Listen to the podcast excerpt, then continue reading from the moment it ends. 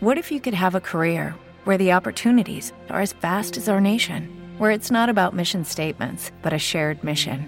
At U.S. Customs and Border Protection, we go beyond to protect more than borders from ship to shore, air to ground. Cities to local communities, CBP agents and officers are keeping people safe. Join U.S. Customs and Border Protection and go beyond for something far greater than yourself. Learn more at cbp.gov/careers. Innanzitutto c'è da fare complimenti ai ragazzi perché eh, i ragazzi sono, sono stati bravi. Demotivato, mollo, ma che mollo? Ma che cosa dite? Mollo che? Ma che mollo? Quale mollo? Cioè, cosa vuol dire mollo qua? Non capisco io. Sono antipatico perché vinco, non è un problema mio. Negli ultimi due giorni non si è parlato di una Roma che finirà la stagione con zero titoli. Non si è parlato di un Milan, non si è parlato di una Juve che finirà la stagione con zero titoli. Agghiacciante quello che dicono! Agghiacciante quello che dicono! Ben ritrovati amici al nostro Fantacalcio Grand Hotel, è martedì, stasera si gioca e noi siamo sempre qui. Con me come al solito il massimo oddo del Fantacalcio Simone Basilico. Ciao Simone. Ciao Dario, buongiorno a tutti. Carichissimi perché oggi turno infrasettimanale, quindi i fantallenatori fremono per avere notizie fresche. Eh sì, turno infrasettimanale e nemmeno l'ultimo, c'è il turno infrasettimanale anche settimana prossima, quindi saranno un paio di settimane concitate per i nostri giocatori. Sì, siamo più impegnati noi che i giocatori a mettere le formazioni, a capire chi sta bene, chi non sta bene, ma siamo qui per voi e vi daremo una mano per mettere la formazione oggi. Infatti vorrei fare una piccola polemica prima di cominciare, nel senso che senso ha giocare Udinese-Crotone alle 18.30 di martedì? È solo un disturbo per chi ha il fantacalcio da fare che ha meno tempo. Non c'è rispetto, non c'è rispetto per il fantallenatore qua, bisogna, bisogna farci vedere, dobbiamo creare un sindacato dei fantallenatori. Ah, ecco. Non c'è una voce per il fantacalcio quando si prendono queste decisioni, una f- voce importantissima, siamo il mercato della Serie A noi. Va bene ragazzi, riparleremo del sindacato perché lo facciamo, non vi preoccupate, arriveremo ad altissimi livelli. Ma iniziamo, iniziamo col nostro episodio e iniziamo dalle nostre segrete, come sempre dove ci aspettano due giocatori del passato, come sempre. Chi ci aspetta, Simo? Vai. Allora, iniziamo con i portieri questa settimana con Roserio Seni o Roserio Ceni per italizzarlo. Ma voi vi rendete conto un portiere che in dieci anni e passa di carriera segna più di 130 gol al fantacalcio? Cioè, già è una soddisfazione quando il portiere fa l'imbattibilità a maggior ragione se non subisce gol, in questo caso addirittura 130 gol su punizione, 69 gol su punizione o su rigore, 61 gol su rigore. Beh, diciamo che al fantacalcio sarebbe stato una libidine completa, assoluta per questo portiere eh, brasiliano. Eh, il problema, Dario, forse sarebbe stato quando batteva le punizioni e poi contropiede, ma tu un portiere così lo avresti preso all'asta? Ma io assolutamente, io ci buttavo tutto il budget. Questo è un giocatore che oltre a farti fare bonus, ti fa fare anche il modificatore della difesa. E il rischio che prenda gol quando sbaglia è meno uno. Il rischio che faccia gol quando batte un rigore è più tre. Cioè, un rischio da correre, ragazzi. Qua sarebbe stata un'asta per i portieri come se fossero degli attaccanti. Quindi Roserio Ceni in, in Brasile visto come un attaccante di primo livello in Serie A. Qualcosa di clamoroso al fantacalcio. Sì, che poi ci sarebbe trovati a giocare con eh, Raspadori e Giassi in attacco come due punte di diamante probabilmente. Però chissà, magari, sai, con un modificatore della difesa alto come quello che si propone ora a molte leghe avrebbe potuto funzionare. Invece il secondo giocatore che ci aspetta è il secondo portiere che ha segnato più gol nella storia del calcio. Ovvero lui, proprio lui, Schilavert, secondo nella classifica dei portieri goleador, ma unico portiere al mondo ad aver segnato una tripletta. Cioè, te lo immagini un portiere che ti fa tripletta? È qualcosa no, cioè, è, un, è, un, qualcosa fuori da ogni logica, cioè una roba sensazionale. C'è chi prega di non beccarsi mai delle triplette contro, addirittura dal portiere, cioè sarebbe stato un qualcosa, cioè io non, non so quante vene sarebbero partite in quel day off. Te lo dico. Però di più, c'è un aneddoto carinissimo su Cilaverta, almeno carinissimo. Nel senso, Cilaverta era abbastanza sovrappeso e addirittura si vocifera che eh, fu cacciato da una squadra perché sul contratto aveva una clausola di rescissione se avesse superato un determinato peso e lui lo superò durante l'estate. E si vocifera anche che durante la sua ultima stagione in carriera lui nel frattempo parci- partecipasse anche ai campionati di sumo come lottatore di sumo. Una storia vera, è, è tutto documentato, non si sa se lui lo fosse, però sì. Io avrei fatto follie per questo portiere a fantacalcio, cioè io forse anche più di Ceni probabilmente sarebbe stato il mio giocatore acquistato e capitano indiscusso della mia squadra. Ma ovviamente, ma di tutti, è un eroe, una persona. Infatti è tuttora un idolo, anche se le notizie che arrivano da parte sua sono sempre un po' imbarazzanti, ma è quello che ci piace, un po' di ignoranza. I nostri calciatori devono essere un po' ignoranti, se no eh, cosa facciamo il fantalord? Va bene, però iniziamo subito perché tra poco si fischia eh, il fischio d'inizio appunto della prima partita, la prima gara di questo turno infrasettimanale Udinese-Crotone alle 18.30 di oggi, venerdì, di venerdì, martedì.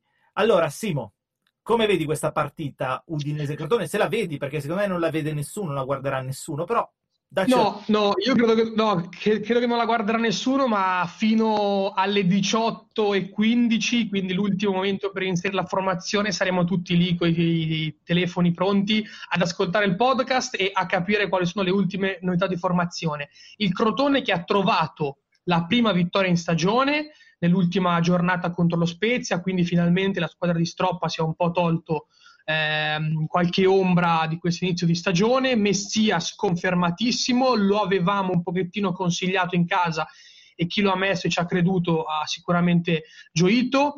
Un consigliato da entrambe le parti, sicuramente in casa udinese vado sul sicuro con Rodrigo De Paul in grandissima forma, un giocatore veramente faro nell'Udinese.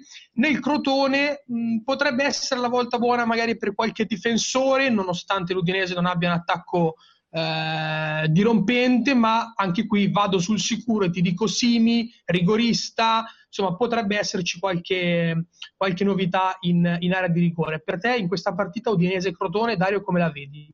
Allora, per me assolutamente da schierare dal mio punto di vista Musso. Secondo me Musso è una di quelle partite in cui se hai due portieri perché magari hai scelto eh, un portiere dell'Udinese, qualcuno nella griglia dei portieri eh, che era eh, con lui ben abbinato. A prescindere dall'altra partita, questa è la partita di schierare Musso. Eh, il giocatore dell'Udinese, però, che mi sento di consigliare io questa, in questa partita è, è Deulofeu. Secondo me, Deulofeu in crescita ed è un giocatore che si deve rischiare assolutamente contro il Crotone in casa. D'altra parte, il Crotone è una squadra rinata, è una squadra che ha dimostrato sul campo di avere grinta, forza, e Messias che cammina sulle acque in questo momento, e qualunque cosa faccia gli riesce di una facilità incredibile, quindi il Crotone ha trovato il suo Messia. E, e quindi come non consigliare lui? Sconsigliato, secondo me, in questa partita, attenzione a Bonifazzi dell'Udinese, io lo sconsiglio, non l'ho visto bene, è quello che potrebbe soffrire di più anche le velocità degli attaccanti del Crotone, le stazze. E dall'altra parte, Crotone, eh, secondo me, attenzione a Marrone. Tutto lì. Sì, sì, diciamo che anch'io mi aspetto una partita magari più da uomini sicuri, non andrei su, sulle certezze, ma insomma ci, ci sarà un'altra partita questa sera molto più interessante anche per i fan allenatori. Esatto, ci arriviamo subito ed è Benevento-Lazio 2045. Allora, Benevento-Lazio, partita particolare innanzitutto perché è quasi un derby. Diciamo che per loro è molto sentita. In perché... casa, in famiglia. In famiglia, si gioca in famiglia perché sono sempre eh, sono vicini, i tifosi si conoscono e quindi è una partita comunque... E ci sono anche i due, i due allenatori, i fratelli, Inzaghi, da una parte Benevento e Lazio. È una partita in casa, appunto, per entrambe le squadre. E nella Lazio torna, torna lui, torna al mago. Il mago Luis Alberto che si riprende il, il centrocampo dopo l'esclusione dell'ultima gara contro il Verona. Devo dirti che io qui come consigli andrei sicuramente sulla Lazio, eh, dal centrocampo in su sono tutti molto consigliati. Mm, sarà assente Acerbi, e questo per i fantallenatori è un duro colpo perché Acerbi è un fedelissimo, soprattutto per quanto riguarda il modificatore difesa, non ce la fa neanche Lucas Leiva, quindi a centrocampo Milinkovic Luis Alberto dentro tutti, anche Lazari, ti dirò, nonostante l'autogol contro il Verona, può essere un'idea per questa partita. In casa Benevento, francamente, un consiglio è difficile da dare, non sono queste secondo me le partite in cui schierare i giocatori del Benevento. Se li avete comprati, soprattutto penso a Glick, in molti lo hanno acquistato, ma contro Immobile farei altre scelte per questa giornata. Allora, secondo me infatti si sblocca Immobile. Secondo me ci sono altissime probabilità che si sblocchi Immobile per vari motivi, anche per il fatto che lui è napoletano, contro il Benevento anche per lui è un altro derby, e, e quindi Immobile, vabbè, ma Immobile va messo sempre, se l'avete preso, sempre. grandi numeri, si fa 30 gol eh, in 20 partite, bisogna metterlo per prenderli. D'altra parte, dalla parte beneventina, se proprio dovessi eh, dirti un nome, io mi sentirei di dire Ionita a questo giro, anche se è un nome rischioso, potrebbe, è uno che prende i cartellini, ma potrebbe essere la partita in cui lui fa fa, fa, la differenza, fa la differenza. Nella Lazio sì, tutti. Eh, occhio alla difesa, eh, c'è, c'è, un po' di... cioè manca Acerbi, quindi eh, dovrebbero giocare con eh, Ode, eh, Marusic, Radu e Patric, però non, non lo sappiamo ancora. Quindi occhio, perché quando manca un giocatore fondamentale come Acerbi, poi le carte si possono rimescolare. Inzaghi ci ha insegnato spesso a rimescolarle. C'è Luis Felipe fuori, potrebbe giocare lui, potrebbe non giocare lui. Attenzione quindi alla difesa della Lazio, cosa potrebbe succedere all'ultimo momento in formazione. Andiamo sì, sono d'accordo, sono d'accordo, anche su Reina, portiere della Lazio, Lazio che sta pregliando tanti gol, eh, però insomma se, se, l'avete comprato, se avete creduto nella Lazio può essere questa una giornata sicuramente dove schierare i portieri della Lazio, ma è mercoledì che arriva il succo della giornata, la carne della, della settimana. Eh, anche perché mercoledì si parte alle 18 col botto, Atalanta-Juventus in una situazione particolare per entrambe le squadre. Il botto che poi può diventare, il botto che poi può diventare botte se parliamo di Atalanta in questo caso per quello che è successo, insomma, quello che or- oramai sembra una certezza perché nel presentare Juventus Atalanta non possiamo non citare il caso del Papu Gomez che oramai sono passati dieci giorni, non è stato smentito e, e quindi il Papu Gomez, eh, per chi ci ha creduto molto al fantacalcio, va verso un'altra esclusione ed è un colpo durissimo per i fantallenatori. Un colpo durissimo, ma è un'ottima notizia per gli allenatori che hanno investito in Malinowski a inizio anno, perché a questo punto quello scarso minutaggio potrebbe diventare veramente importante. Ma c'è da dire di più, perché Atalanta-Juve arriva anche in un periodo un po' particolare per la Juventus, che è vero che è andata a vincere nell'ultima giornata, ha vinto su due rigori, trascinata da Cristiano Ronaldo, ma non è nella migliore forma, anzi è nella peggior posizione in campionato degli ultimi dieci anni. A questo punto, a questo momento, non è mai stata così indietro in classifica. Quindi è una partita particolare tra due squadre in crisi, certo la Juventus sta crescendo, l'Atalanta più in difficoltà. Chi consigli dell'Atalanta, Simo? Sì, allora diciamo che come dicevi tu giustamente sulla tre quarti dovrebbero esserci le novità più importanti perché non solo Gomez molto probabilmente partirà dalla panchina e però su Gomez secondo me va messo in qualunque caso perché anche qualora dovesse entrare in 10-15 minuti può fare la, la, differenza. Sarà assente anche Ilicic, quindi come attaccante non potete contare sullo sloveno e quindi giustamente come dicevi tu Malinowski, Pessina il ritorno di Miranchuk dopo il Covid fra i convocati, almeno se non anche per qualche minuto durante il secondo tempo. Quindi sulla tre quarti ci sono buone scelte. Io francamente fra Juventus e Atalanta metterei dentro tutti i top. Quindi anche dell'Atalanta, i vari Toloi, Romero, anche i difensori, Atebor, Gossens. In casa Juventus invece chiaramente tutti consigliati, forse Danilo o Arthur e McKenny, insomma i centrocampisti in mezzo, farei altre scelte, non, non le metterei come prime alternative in questa giornata. Sì, io vorrei dire solo una cosa, che in realtà sull'Atalanta io andrei molto più cauto, nel senso che eh, ora che gli altarini si sono rivelati, nel senso che tutto è venuto fuori anche pubblicamente, eh, non c'è stata smentita, sappiamo che quello che è successo è vero. Non, quello che non sappiamo è eh, le scelte societarie interne, quindi sì, si è investito su Gasperini, ma hanno parlato con la squadra, la squadra è d'accordo ad accantonare il Papu o ci sarà qualcuno schierato col Papu? E quindi cosa vuol dire? Che l'Atalanta potrebbe cercare una prestazione mediocre, diversa, per far mandare un segnale alla dirigenza e dire guarda, eh, noi siamo col Papu, non vogliamo Gasperini. E se te la devi giocare in una partita come quella contro la Juve, che è una partita che magari avresti perso comunque, fuori casa forse è il giorno in cui potresti perdere apposta per dare un segnale alla dirigenza. Ovviamente non so... lo so, nel senso che um, a me l'Atalanta dà l'idea di essere una squadra che oramai ha la sua impostazione nonostante Gasperini. Io credo che la società abbia scelto l'allenatore se è stata posta eh, di fronte a un, una scelta, quindi Gomez o l'allenatore mi sembra evidente che Gasperini stia continuando a fare le sue scelte, è andata ad Amsterdam e ha vinto, in casa con la Fiorentina ha passeggiato, quindi io credo che magari non sarà l'Atalanta del miglior attacco dell'anno scorso, ma è comunque una squadra che giocherà per la Champions fino alla fine. E secondo me anche in questa partita contro la Juventus che subisce sempre gol, io quelli dell'Atalanta invece sono più ottimista.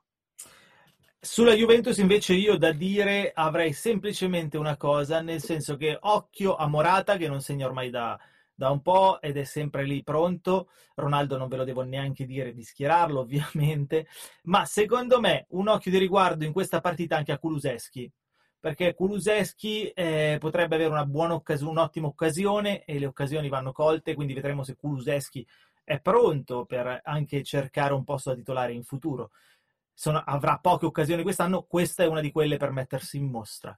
Ma andiamo avanti, abbiamo, andiamo avanti perché c'è un altro tema caldissimo da affrontare adesso che interessa un sacco di fantallenatori. Passiamo a Fiorentina-Sassuolo. Fiorentina-Sassuolo interessa... Eh sì, perché torna, torna lui. Torna, torna C- lui, torna Ciccio Caputo che da restate a casa saranno... è in campo.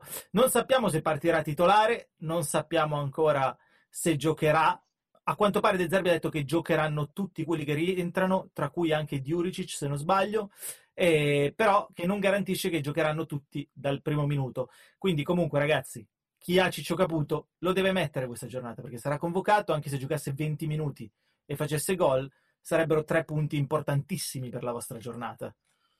Sì, a maggior ragione contro una Fiorentina veramente al tappeto, in difficoltà, il cambio di allenatore non ha sortito gli effetti che, che, che, si speravano. Io parto proprio dai Viola nell'analisi di questa partita perché sarà assente Biraghi, è partito benissimo, poi anche lui si è un po' fermato come valutazione come bonus. Ehm, Prandelli ha rispolverato Esseric che era praticamente fuori rosa e nessuno aveva il fantacalcio per lasciare in panchina Ribery che invece dovrebbe tornare titolare contro il Sassuolo. Quindi in casa Viola probabilmente io mi affiderei solamente ai totem e quel, a, ai top player della squadra. Quindi andrei su Castrovilli, andrei magari su Ribery e francamente su pochi altri perché i giocatori sembrano un po' irriconoscibili. Penso ad Amrabat. Milenkovic potrebbe essere una buona soluzione. In casa Sassuolo, invece, come dicevi tu giustamente, fiducia a Juricic, Berardi, Locatelli può fare una prestazione molto interessante e Caputo per cuori forti può essere anche una soluzione da titolare. Non escludetelo a priori, a meno che abbiate una scelta che è titolare, che è, un, che è in gran forma, ma attenzione perché anche da subentrato poi capita un rigore e si a- accomoderà lui sul dischetto. Poi questo Gigio Caputo è pericoloso anche se gioca solo 10 minuti.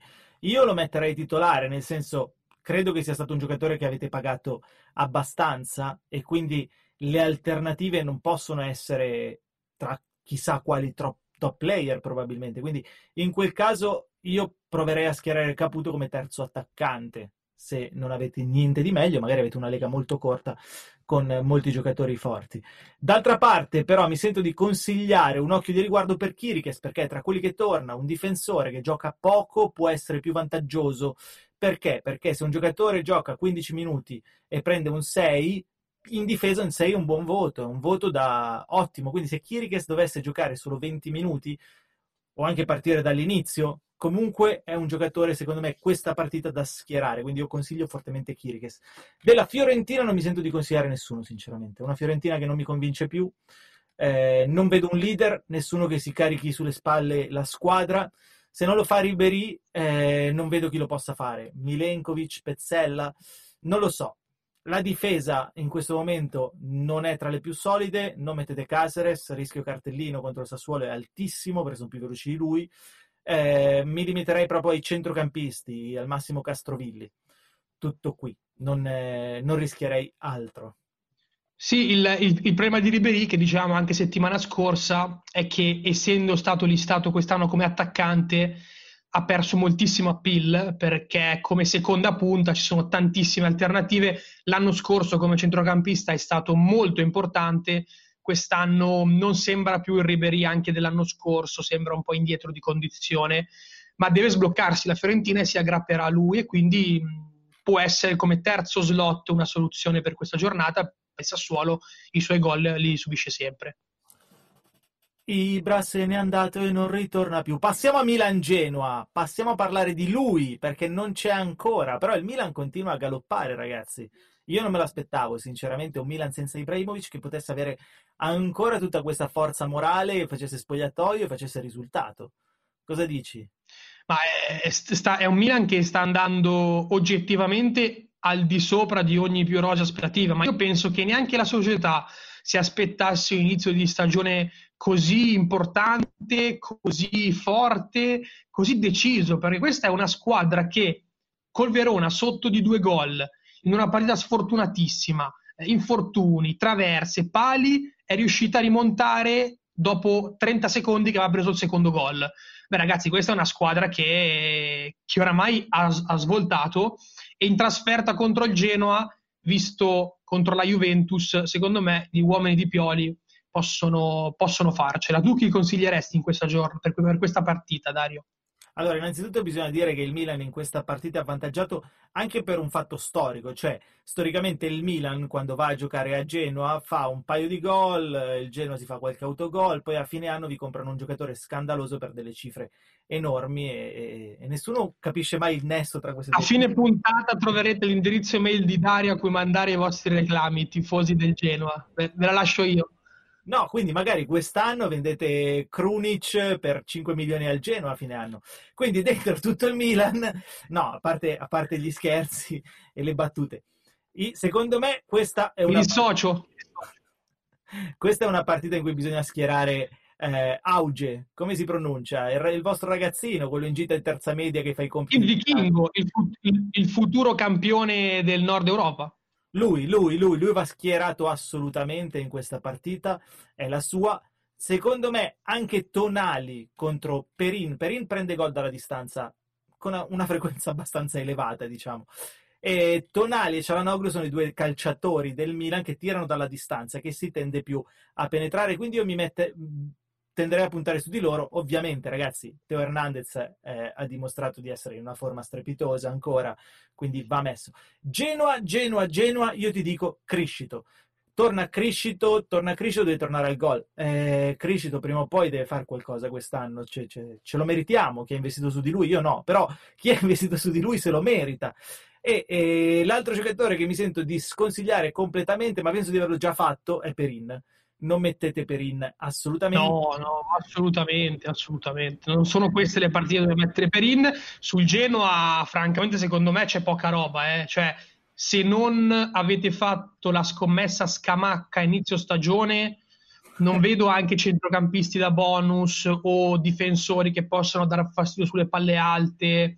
Eh, quindi secondo me sono altre le scelte per questa giornata. Nel Milan invece, oltre a Ibra, mancherà anche Benasser e quindi se avete puntato magari al mantra sulla coppia Tonali Benasser fiducia al, all'ex giocatore del eh, Brescia, non recupera neanche Chiaer, quindi ancora Calulu in centro della difesa, dubito che qualche fantallenatore possa averlo, però insomma su tutti gli altri andate con, eh, con una certa t- tranquillità, anche su Sale Macheras che dovrebbe tornare Lucky Land Casino asking people what's the weirdest place you've gotten lucky? Lucky? In line at the deli, I guess? Aha, in my dentist's office.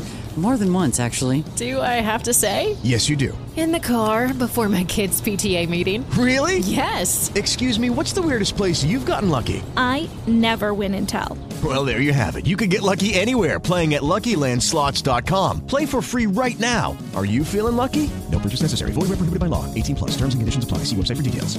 Hello, it is Ryan, and we could all use an extra bright spot in our day, couldn't we? Just to make up for things like sitting in traffic, doing the dishes, counting your steps, you know, all the mundane stuff. That is why I'm such a big fan of Chumba Casino. Chumba Casino has all your favorite social casino style games that you can play for free anytime, anywhere with daily bonuses. That should brighten your day a little. Actually, a lot. So sign up now at chumbacasino.com. That's chumbacasino.com. No purchase necessary. BGW. Void were prohibited by law. See terms and conditions. 18 plus. Da titolare o subentrato può essere una buona soluzione a centrocampo eh, in, questa, in questa giornata. Sale Makers. Quindi io, io, perché io sto cercando veramente di capire a quale nome si arriverà alla fine, a quale pronuncia, non l'ho ancora capito, prima o poi magari qualcuno me lo spiegherà, non so. Ma passiamo a Verona. Ah, magari glielo chiederemo direttamente a lui. Magari, magari. Allora andiamo a Verona, andiamo a Verona, Romeo e Giulietta, gli innamorati, ma con la Sampdoria questo amore non c'è mai stato. Le due tifoserie appunto non sono tra le più eh, in sincronia, diciamo, del calcio italiano e secondo me si prospetta una bella partita. Si prospetta una bella partita anche se, dai, le due squadre non stanno andando in maniera scoppiettante, ma non stanno facendo male. Nel senso, il Verona dell'anno no, beh, sul, sul Verona, no, il, il, Verona sta andando al di sopra delle aspettative. Il Verona, sta, cioè, il Verona ha appena vinto a, a Roma con Lazio. Verona, ragazzi, secondo me, va arriva, cioè, arrivati a 11 partite di Serie A, sul Verona bisogna incominciare a fare una riflessione importante perché 11 partite non sono 4-5 cominciano ad essere 11. È Quindi, Atalanta, mh, mm, Marci anche la stagione passata in quel Verona è stata ancora meglio, questo intendevo. Cioè, la, la, nuova, la nuova Atalanta... Sì. La stagione scorsa il Verona ha fatto qualcosa di incredibile, cioè noi ce l'aspettavamo in Europa League, a un certo punto si parlava addirittura di Champions, quindi era un Verona veramente in forma. Quest'anno sta andando ancora bene, è una conferma, è una conferma, quindi potrebbe essere veramente la nuova Atalanta che in qualche anno ha costruito un successo che l'ha portata a vincere contro il Liverpool. Sì, io non penso che poi comunque possa arrivare a quei traguardi, cioè non mi sembra neanche una squadra che possa arrivare anche quest'anno in Europa League, cioè arrivare settima. Però è una squadra che se tu guardi i nomi e poi vedi la classifica dici com'è possibile. E fra l'anno scorso e quest'anno la costante è rimasta l'allenatore, che Juric, dopo le sue esperienze con il Genoa, con il Crotone, ragazzi, bisogna anche considerarlo un allenatore importante perché nella partita contro la Lazio andare a mettere Tamese praticamente come centravanti e poi Tamese fa gol, eh, direi che sono scelte azzeccate importanti. Quindi nel, nel, Verona, ragazzi, questa partita dentro quasi tutti, eh. probabilmente tolto l'attaccante centrale, ecco, quindi Di Carmine o Favilli che non sembrano ancora in gran forma, ma Barak, Zaccagni, Di Marco, perché, Faraoni. Anche perché dentro, come, dentro hai tutti. Tu, come hai detto tu, c'è Tameze che è stato scoperto in un nuovo ruolo, quindi chissà, magari è l'inizio di qualcosa che può continuare, quindi Tamese è sicuramente il giocatore consigliato da parte mia di questa squadra, mentre dalle parti della Sampdoria, da Sampdoria è più complicato, però io direi Quagliarella oggi potrebbe eh, sbloccarsi, ma ho un presentimento buono su Ferrari, Sampdoria dietro, che, che, potrebbe fare una prestazione anche da 6,5. Cioè, come difensore, secondo me potrei investire su di lui in questa giornata. Sì, anch'io in casa Sampdoria darei fiducia ai difensori perché comunque il Verona non ha una prima punta pesante, Kalinic è ancora, è ancora infortunato, quindi giocherà praticamente o un falso 9 o un attaccante come Di Carmine che comunque non fa tantissimi gol, quindi come difensori centrali per la Sampdoria, secondo me possono essere delle buone soluzioni. Attenzione anche all'ex Verre eh, sulla tre quarti della Samp, che potrebbe far male al Verona. Sui portieri, ecco, Silvestri sicuramente consigliato. Audero, se avete magari un big che gioca fuori, perché comunque c'è Juventus-Atalanta e c'è anche Inter-Napoli, dopo ne parleremo, magari Audero può essere una soluzione per questa giornata. E infatti ne parleremo, ne parliamo subito. Andiamo a Milano, Inter Napoli, nero-azzurri contro gli azzurri. Eh, due squadre comunque in formissima, in formissima al momento, giocano bene. Per quanto l'Inter abbia i suoi problemi interni, alla fine continua a macinare, a parte i problemi... In campionato l'Inter va come un treno, quattro vittorie consecutive, quindi sì. Tante polemiche, tanto fumo, però poi in campionato l'Inter sta dando tutto, ha fatto anche delle grandi rimonte, ha fatto delle grandi partite e segna sempre. Questo è importantissimo, ragazzi. Quindi l'Inter è una squadra che segna con continuità in questo periodo. Quindi spazio a Gagliardini, questo turno infrasettimanale, gioca, ha dimostrato a fine anno dell'anno scorso di poter fare gol, di inserirsi, di essere veloce, spazio a lui, potrebbe sorprendervi, Ov- ovviamente Lukaku e Martinez non si toccano lì davanti, devono essere sempre schierati, non sono convinto che schiererei Andanovic, cioè se uno ha solo i portieri dell'Inter, ovvio, se hai una scelta, non so se questa è una partita in cui schierare Andanovic o eventualmente anche Ospina, appunto, o eventualmente Meret. Sì, Meret, sì, sì, sì. Sì, sono d'accordo, sono d'accordo con te, Dario. Questa può essere una partita da gol, quindi probabilmente sui portieri, se non avete il terzetto di Inter o di Napoli, fare un'altra scelta può essere una soluzione. Eh, Conte in conferenza stampa oggi ha, annunciato che Vidal e Sanchez non saranno della partita, quindi come dicevi tu giustamente spazio a, a Gagliardini a centrocampo e davanti la Lu la dovrebbe tornare, quindi Lukaku Lautaro. Eh, stanno un po' deludendo forse gli esterni, quindi da una parte Young e dall'altra Kimi che nonostante qualche volta poi segni anche, ma eh, è dato come panchinaro, quindi mettetelo perché potrebbe subentrare, ma insomma i minuti dall'inizio potrebbero non arrivare. In casa Napoli invece secondo me vanno schierati praticamente tutti, forse solo i difensori, qualche rischio perché contro Lukaku, attenzione. Occhio che l'ultima volta che hai sconsigliato a chi mi ha fatto una doppietta. Occhio. Hai ragione, hai ragione. Hai ragione. Il problema è che mh, mm, non sembra che partirà dal primo minuto. Il problema è questo, che potrebbe lasciarli con il sostituto. Però in effetti io sono d'accordo, infatti io consiglierei fortemente terzini del Napoli e ali del Napoli più che altro, più che sconsigliare quelli dell'Inter. Nel senso che è lì che il Napoli può fare male all'Inter, quindi Lozano e Insigne che dovrebbero giocare loro, agire loro sulle fasce, e i terzini eh, di Lorenzo e Mario Irui, soprattutto di Lorenzo, una partita in cui poi lui può andare a sovrapporsi e diventare pericoloso in attacco, come ha fatto spesso in passato. Sì, so, hai, hai, citato Lozano e non possiamo non parlare di lui perché il messicano irriconoscibile l'anno scorso, assolutamente decisivo quest'anno. Tra l'altro Gattuso l'aveva anche un po' messo fuori rosa verso giugno e poi invece lo ha reintegrato, devo dire, con uh, effetti molto importanti. Sei gol in campionato, quindi se lo avete preso come attaccante, magari come scommessa, adesso invece va schierato con fiducia perché ha dimostrato anche entrando dalla panchina contro la Sampdoria di poter lasciare il segno con un gol e un assist. E voliamo in Liguria, voliamo, torniamo a Spezia, anche se si chiama la Spezia, io sento sempre le persone dire andiamo a Spezia, eh, dove si gioca contro il Bologna, una partita diciamo eh, tra gli ultimi della classe, ma sono ultimi della classe che hanno dimostrato di saper fare male ogni volta che eh, riescono ad essere pericolosi e lo Spezia ha dimostrato gre- largamente di poter essere pericoloso, il Bologna lo è sempre stato. Certo, come dici tu, di certo nella vita c'è solo una cosa. Il Bologna che prende gol. Tra sì, l'altro... tra l'altro Bologna che adesso è anche in emergenza, importa perché contro la Roma nonostante abbia subito 5 gol, ma aveva giocato il giovane, il giovane Ravaglia perché Skorupski ehm, non era disponibile.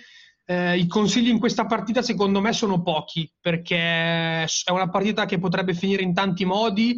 Arrivano entrambe da una brutta sconfitta. Lo Spezia in trasferta contro il Crotone e il Bologna in casa contro la Roma ha preso 5 gol in un'ora di gioco quindi brutta, un brutto risultato per la squadra di Mihailovic. Ribadisco sempre la scommessina che potrebbe essere anche per il futuro Vignato. Attenzione a questo ragazzo, segnatevelo. E poi andrei sulle certezze, quindi Soriano sicuramente in casa Bologna. Sconsiglierei tutta la difesa. In attacco Palacio, francamente, non convince, troppi gol sbagliati. Nello Spezia le soluzioni potrebbero arrivare al mantra, ovvero se avete preso Ricci come M può essere una soluzione, oppure in, in attacco al bar mantra avremo un consiglio per voi. Allora, per me lo Spezia, ragazzi, qui bisogna schierarli, se ce li avete. Terzo attaccante, secondo attaccante, però vanno schierati Jasin, Zola, Farias e anche Ricci. Io Ricci lo metterei anche al fantacalcio normale, cioè in teoria lui è rigorista, batte le punizioni, eh, è uno che tira da fuori. Ragazzi, in porta c'era Vaglia nel Bologna. Ora non prendiamoci in giro per quanto possa. Magari sfodera la prestazione della vita, però già un Bologna fragile, in più c'è in porta un ragazzo che si è preso una bastonata psicologicamente potrebbe anche essere abbattuto. Magari ci smentirà, però appunto questa è l'occasione di schierare tutto l'attacco ligure. Eh. Io sono un pochettino più cauto su questa partita perché per me po- possono vincere entrambe come può finire un brutto 0-0. È una partita veramente complicata da leggere perché sono due squadre in un momento particolare che hanno bisogno di punti ma che non vogliono subire gol, quindi è complicato secondo me eh, poter capire effettivamente come finisce prima questa partita. Io sono più cauto, ecco. E se non metti Zola e poi te ne penti? Se, e se non lo metti e poi te ne penti è molto grave, ma infatti, come dicevo prima, al Bar Mantra avremo un consiglio su questa partita per i nostri amici ascoltatori. Parma-Cagliari, siamo a Parma, partita, come, partita delle, de, delle rinascite qui dovrebbe essere, perché c'è qui chi vince è un po' che si tira fuori da una situazione complicata. Sono due squadre in competizione per più o meno la stessa zona di classifica. Parma è più per la salvezza, il Cagliari è più per la media alta. Però eh, sono due squadre che hanno attraversato periodi difficili per il coronavirus e per altri motivi e che ora stanno recuperando. Quindi, dal mio punto di, ad esempio, dal punto di vista cagliaritano, sardo, torna Nandez a disposizione completa. Era già tornato, ma ora ha già anche rimesso minuti nelle gambe abbiamo Joao Pedro, Simeone, Sottil, torna un attacco praticamente al completo.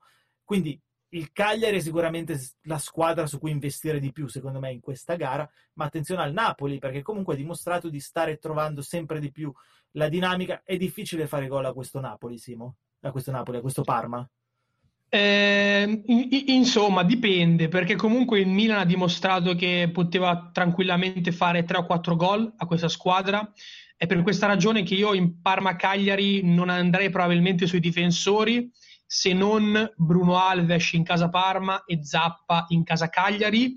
E giustamente, come dicevi tu, vanno rischierati tutti i giocatori rientrati dopo la positività al Covid, quindi Nandes e Simeone si riprendono la maglia da titolare in casa Cagliari e anche nelle vostre formazioni meritano quella fiducia che si erano guadagnati prima di essere indisponibili. Joao Pedro ovviamente sì.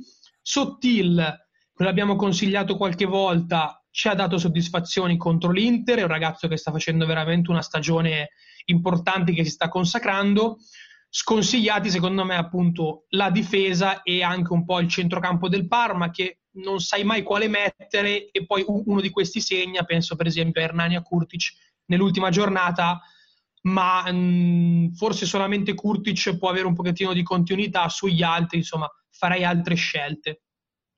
Allora, io invece mi sento di consigliare due difensori, uno, uno per parte. Del Parma, infatti, ti consiglierei eh, due difensori. Uno è Osorio, perché Osorio è il difensore che come media voto ha la media voto più alta della difesa del Parma. Sta giocando bene, un 6 costante, e in casa contro il Cagliari potrebbe continuare ad avere una media di tutto rispetto. Mentre eh, l'altro difensore parmigiano che consiglio è Gagliolo. Gagliolo è, lui, è, il difensore che ha la fantamedia più alta di tutto il Parma. 6,44 ed è in scia positiva, non prende un'insufficienza ormai dalla sconfitta per 3-0 con la Roma, ma qui parliamo di una partita in casa contro il Cagliari.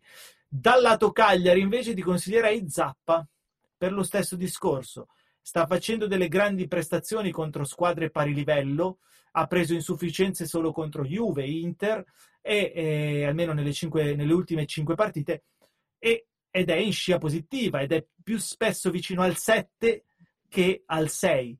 Quindi mi sento di considerare fortemente Zappa in una partita così, come Gagliardini e Gagliolo e Osorio. Per il resto, molta incertezza. Ovviamente Gli attaccanti, ragazzi, dipende da che altri attaccanti avete. Joao Pedro lo volete lasciare in panchina quando gioca contro il Parma? Simeone volete lasciarlo in panchina? È una scelta vostra. Io lo metterei come terzo attaccante, uno di questi qua. Anzi, secondo, questo è un secondo attaccante validissimo.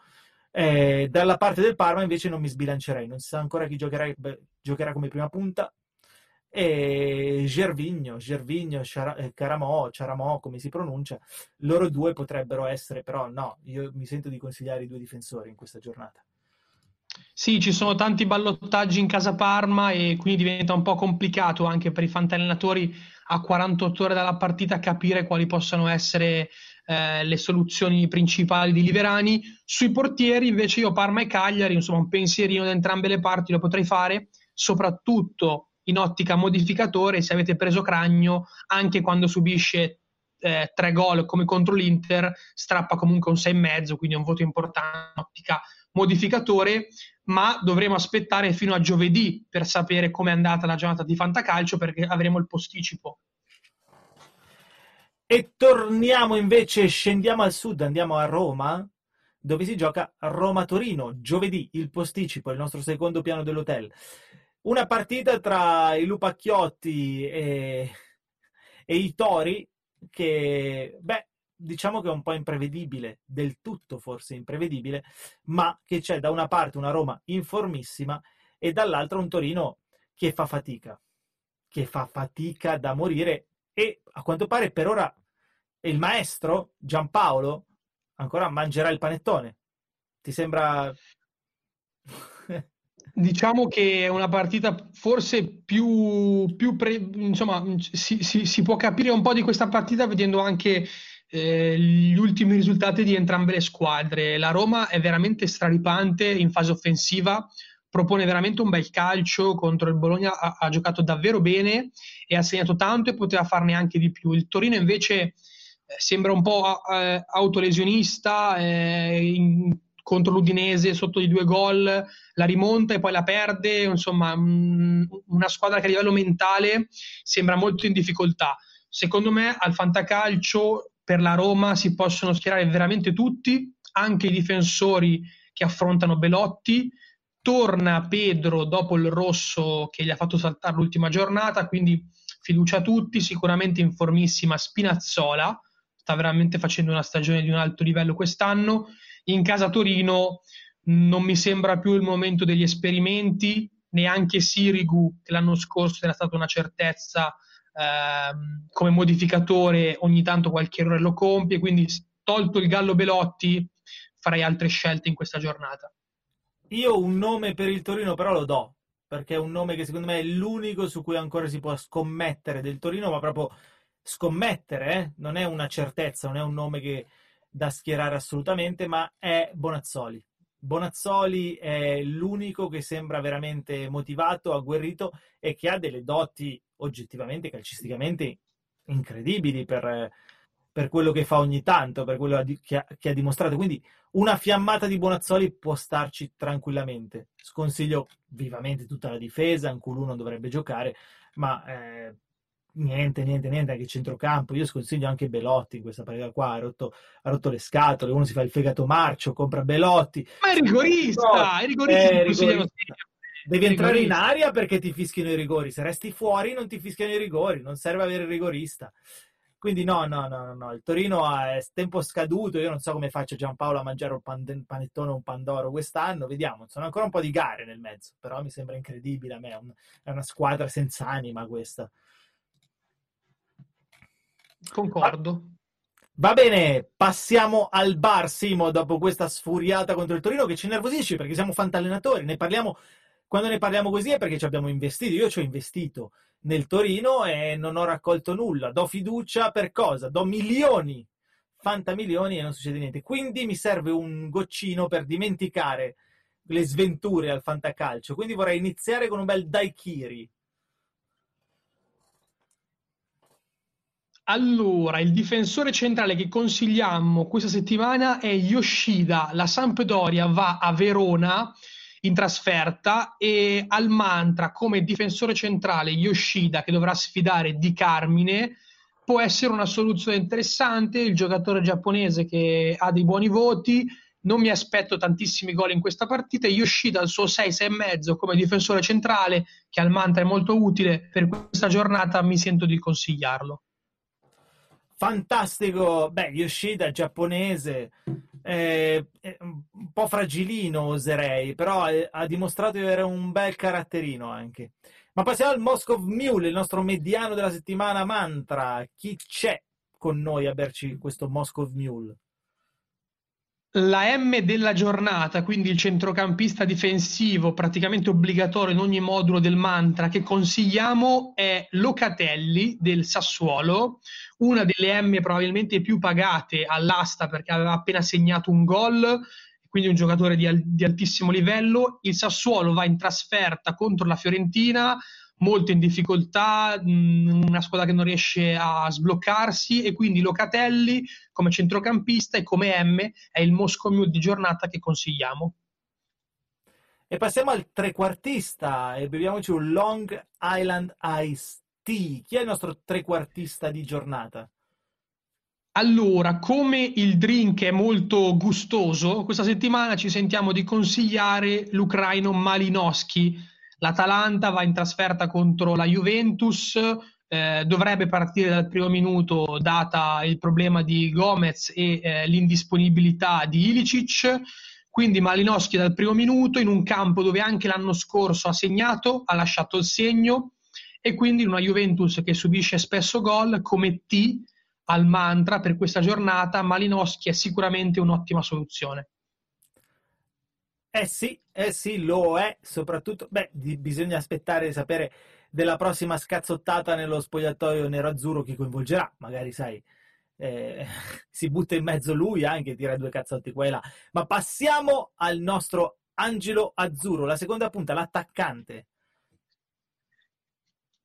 la A di sponda di questa giornata è un nome molto low cost, eh, non tanti lo avranno comprato, però al mantra che spesso vengono fatte rose lunghe, qualcuno può averci scommesso qualche credito. E noi per Giasi dello Spezia in casa mercoledì contro il Bologna attenzione al giovane giocatore dei Liguri perché ha già segnato in questa Serie A, il Bologna subisce spesso gol, manca ancora Galabinov, quindi là davanti lo Spezia deve un po' arrangiarsi con i giocatori che ha a disposizione e Jasi in questa giornata come scommessa può essere interessante. Eh già, sì, vabbè, battuta terribile, poi la tagliamo questa. E passiamo alla pigna colada, la nostra punta centrale. Chi ci consigli, Simone? Allora, per il mantra come punta centrale questa giornata andiamo su una sicurezza, ovvero Alvaro Morata della Juventus. In tanti magari lo hanno comprato all'asta come secondo, terzo slot, pensavano che eh, oltre a Ronaldo magari avrebbe avuto più spazio di Bala, Chiesa eh, oppure Kuluseschi, invece sta giocando sempre Morata, gioca, fa gol, gioca bene quindi anche contro l'Atalanta in casa Morata come PC deve essere sicuramente la vostra scelta in un attacco sia singolo che doppio. Raga, Morata se non segna ancora io, io, io, mi arrabbio perché non si può che uno va a fare tutti i gol che ha in Champions e poi in eh, campionato si fa espellere, segna con discontinuità. Vogliamo più continuità in campionato e meno in Champions perché siamo fantallenatori della Serie A. Fantallenatori che pretendono esatto. perché cavolo, ad oggi è stato veramente un grande acquisto tra, a, a, a, un prezzo mm, quasi di saldo visto il rendimento. Va bene ragazzi, il nostro episodio finisce qui, ci risentiamo nel fine settimana, venerdì, prima della prossima giornata che si giocherà sabato e domenica. Ciao a tutti, buona giornata fantacalcistica. Ciao, a presto. Innanzitutto c'è da fare complimenti ai ragazzi perché i ragazzi sono, sono stati bravi. Agghiacciante quello che dicono, agghiacciante quello che dicono.